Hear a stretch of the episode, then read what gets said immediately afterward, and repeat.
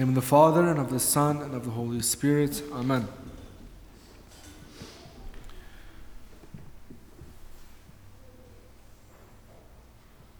Imagine living in a world without a creator. Living in a world with chaos, with unorder.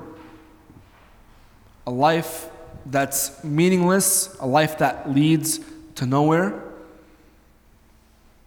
A pure chaotic form of existence.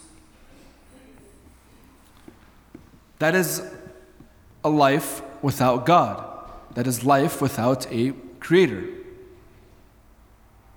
And we know that God created the world. And because God created the world, God brings order to the world. When God creates, it's not chaotic, it's not random. No, it has a purpose. There is an order to it. And how does God create? How does God bring things to life? He does it through His Word. God speaks and it becomes. God says something, and that thing comes to existence. God's Word is so powerful that it can instruct a prophet to go out on a mission. God's word is so powerful that it can be involved in creating things.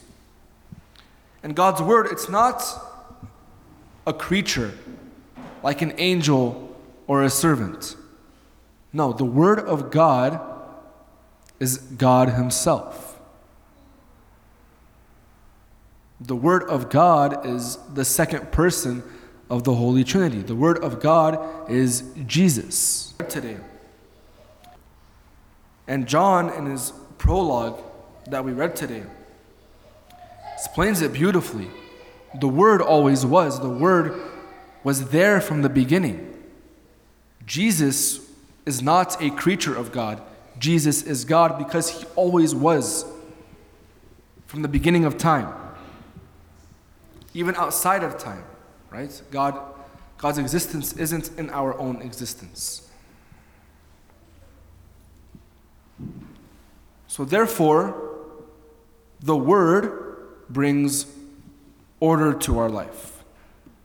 It brings order to the world. It makes the world less chaotic.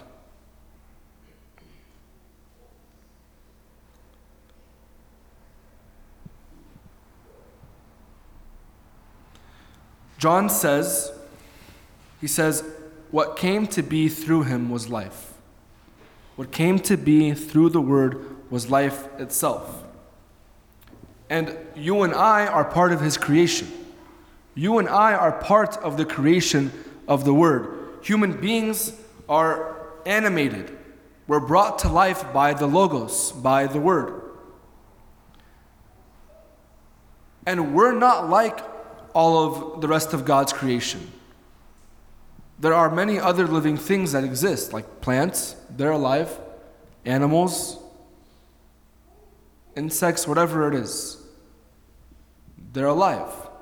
But we're special, we're different. God created us with, with mouths and brains. To, we're able to speak, we're able to communicate, able to be with each other and talk with words.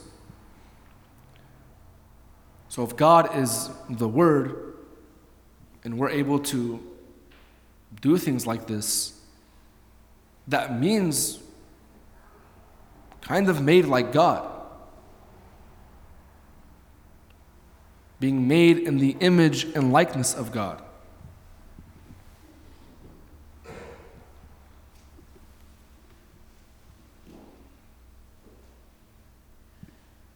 The word that has created us, that has brought light into our lives, as we see.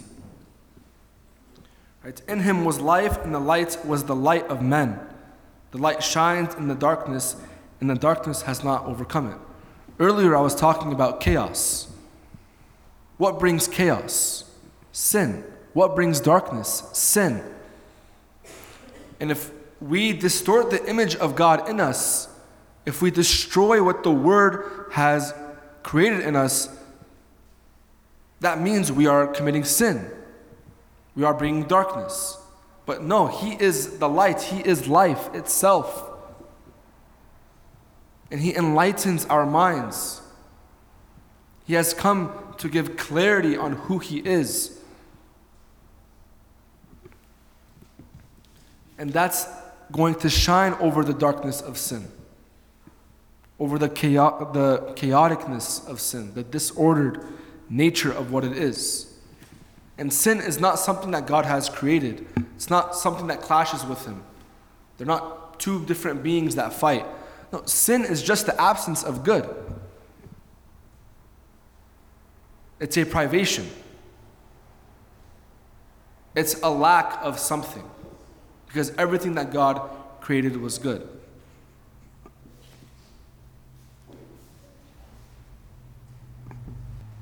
Than sin. God's life is so much better than sin. So much better than the darkness that sin brings. And we could ask ourselves how are we upholding the image of God that's created in us? Are we doing all we can to help maintain the order of the world, the order in which God brought us into this world? The order of His Word. And the way to do that is by staying away from sin, staying away from the chaos. Because that's what sin brings.